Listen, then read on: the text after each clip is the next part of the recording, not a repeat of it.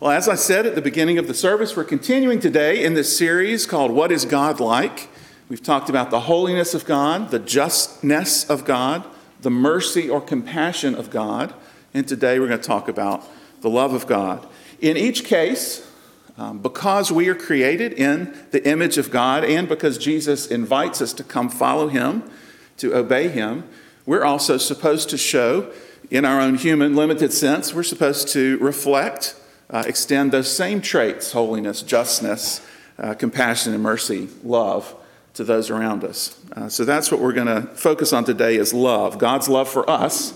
And then we're going to talk about our love for God as well as for each other, our neighbor. That should sound very familiar. Um, that, in fact, is the great commandment.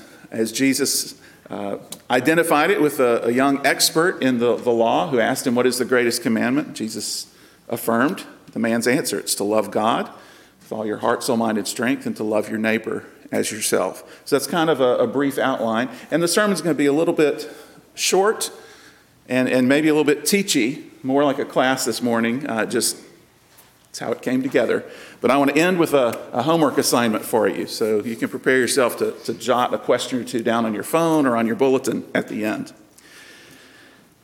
We're going to focus in uh, first here on Romans 5 just verse 8. There's a world of stuff going on in, in Romans 5 that I would love to talk through, but um, we'd be missing lunch at that point. And verse 8 is the one that talks about God's love. So that's what I want to focus on. It's this. But God demonstrates his own love for us. That's God's love for us. That's what we're talking about. And I want to talk about three key ways that God demonstrates his love.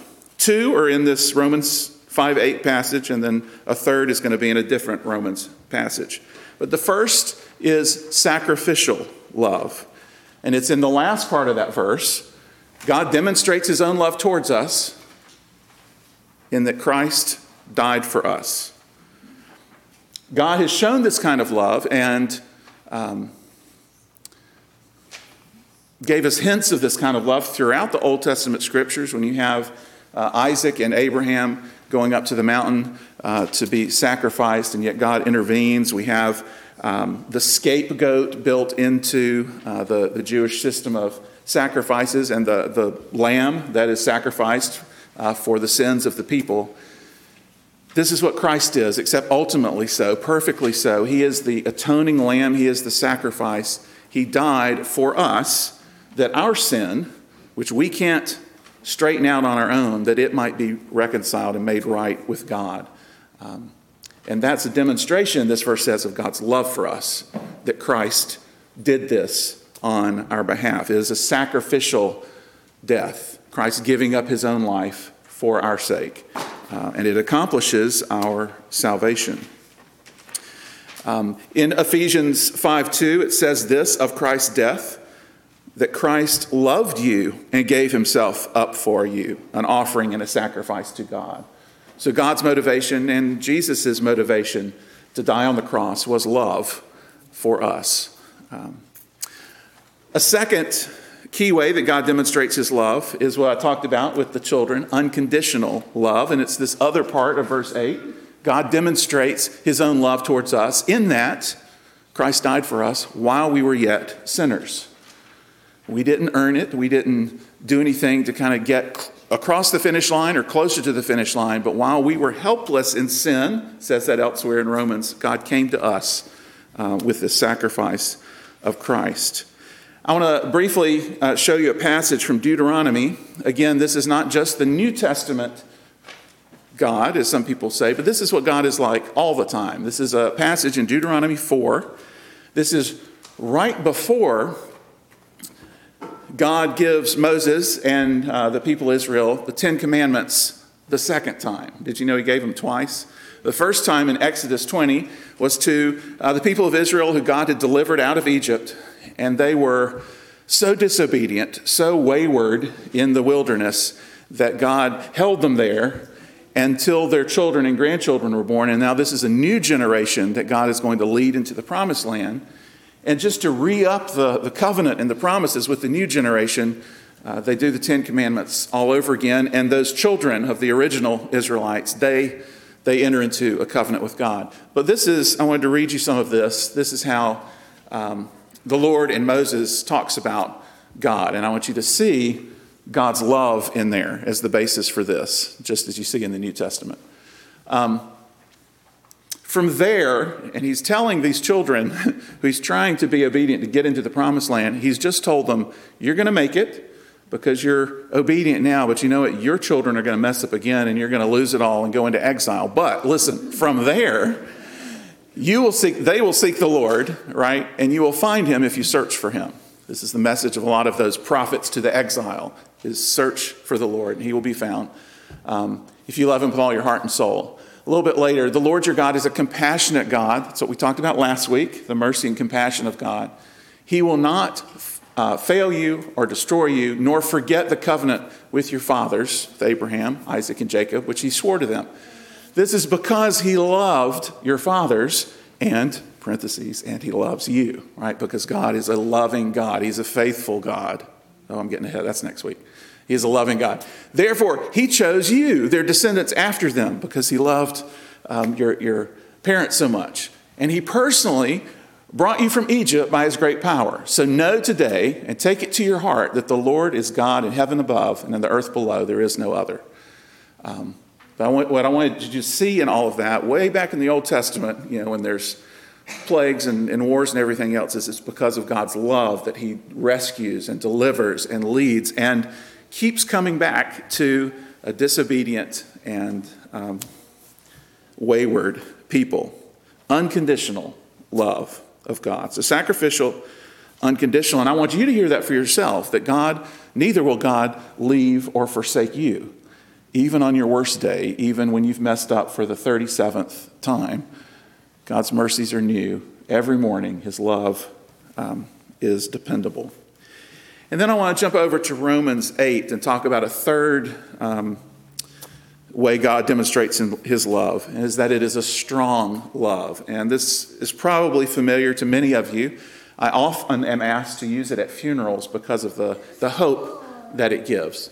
Um, but Romans 8, so same book that we're in, in Romans 5, uh, Paul, the Apostle Paul writes this Who will separate us from the love of Christ? Will tribulation or distress or persecution or famine or nakedness or peril or sword? Neither death, nor life, nor angels, nor principalities, nor things present, nor things to come, nor powers, nor height, nor depth, nor any other created thing. That's, that's a lot of things, right? It's all the things. Will be able to separate us from the love of God in Christ Jesus our Lord. This is God's love for you described here. It is a strong love. So it's those three things it's sacrificial, it's unconditional, and it's strong. And there's probably more we can say beyond that, but that's, that's plenty to hang your hat on today. God loves you. I want you to hear that. And then part two of these sermons each week is this is what God is like. What are we supposed to be like? So I want to turn to two passages. The first is in Deuteronomy 6. You heard this as the call to worship. Um, we are, and this is, this is basically, I'm going to rehash to you the great commandment. If God loves us in this way, we are supposed to then love God, and in a minute, love others. But love God. I want to talk about the Shema um, that you heard at the beginning of the service. It says this Hear, O Israel, the Lord is our God, the Lord is one.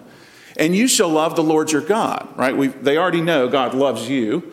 You are to love God back. How? With all your heart and all your soul and with all your might. And when the Greeks translated this passage into Greek, they needed more words because that's how Greek people words were, so they add and with all your mind. It's basically my favorite paraphrase of this is to love God with all you are and all you have. It's the kind of thing you would hear in a wedding, right? That kind of thou. With all you all you've got, all you are, all you have, all you've got. Love God with, with everything. That's the first part of how we imitate God in, in our love.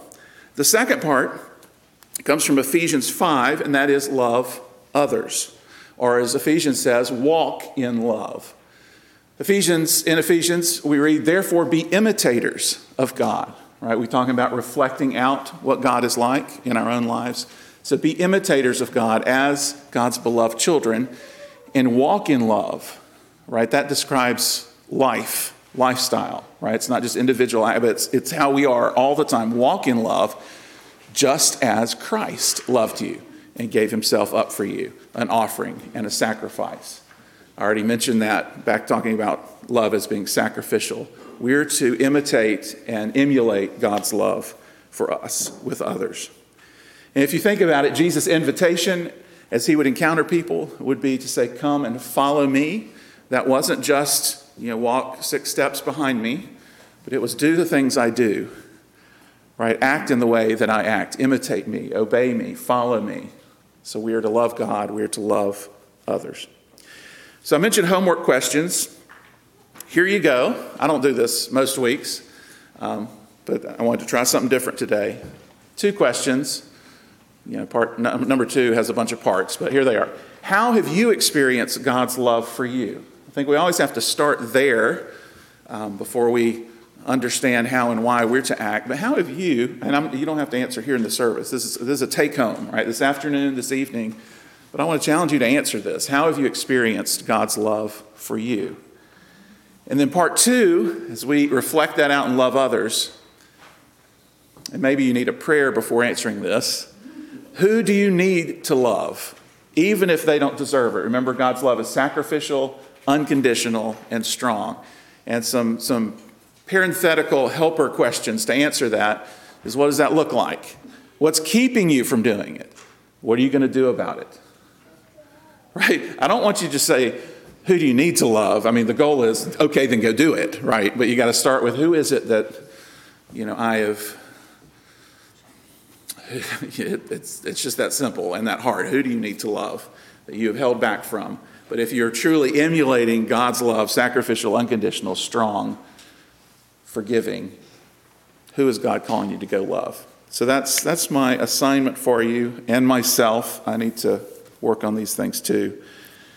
And God bless the hearing and the, the response to that word. Amen.